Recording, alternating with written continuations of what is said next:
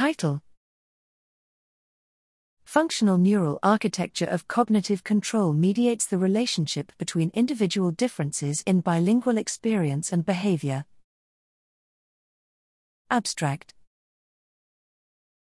Bilinguals have often, but not always, been found to outperform monolinguals on domain general attentional control. Inconsistent findings have been argued to stem, at least partly, from treating bilingualism as a uniform category and from not considering how neural adaptations to bilingual experiences modulate behavioral outcomes.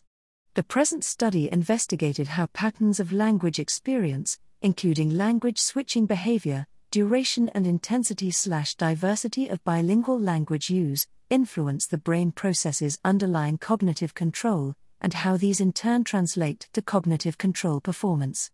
We examined reaction times and spectral dynamics of the electroencephalograms, EEG, of 239 participants, about 70% bilinguals, with diverse language experiences during two cognitive control paradigms testing interference suppression, Flanker and Simon Task.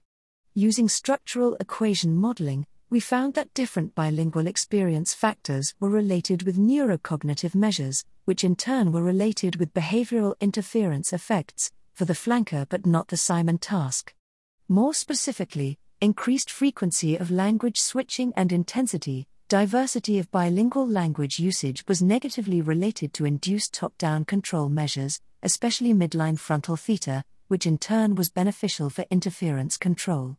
In contrast, duration of bilingual engagement correlated negatively with evoked bottom-up control measures, especially P3, and was therefore detrimental to interference control. We demonstrate here for the first time how the different factors of bilingual experience lead to different neural adaptations which impact behavioral outcomes.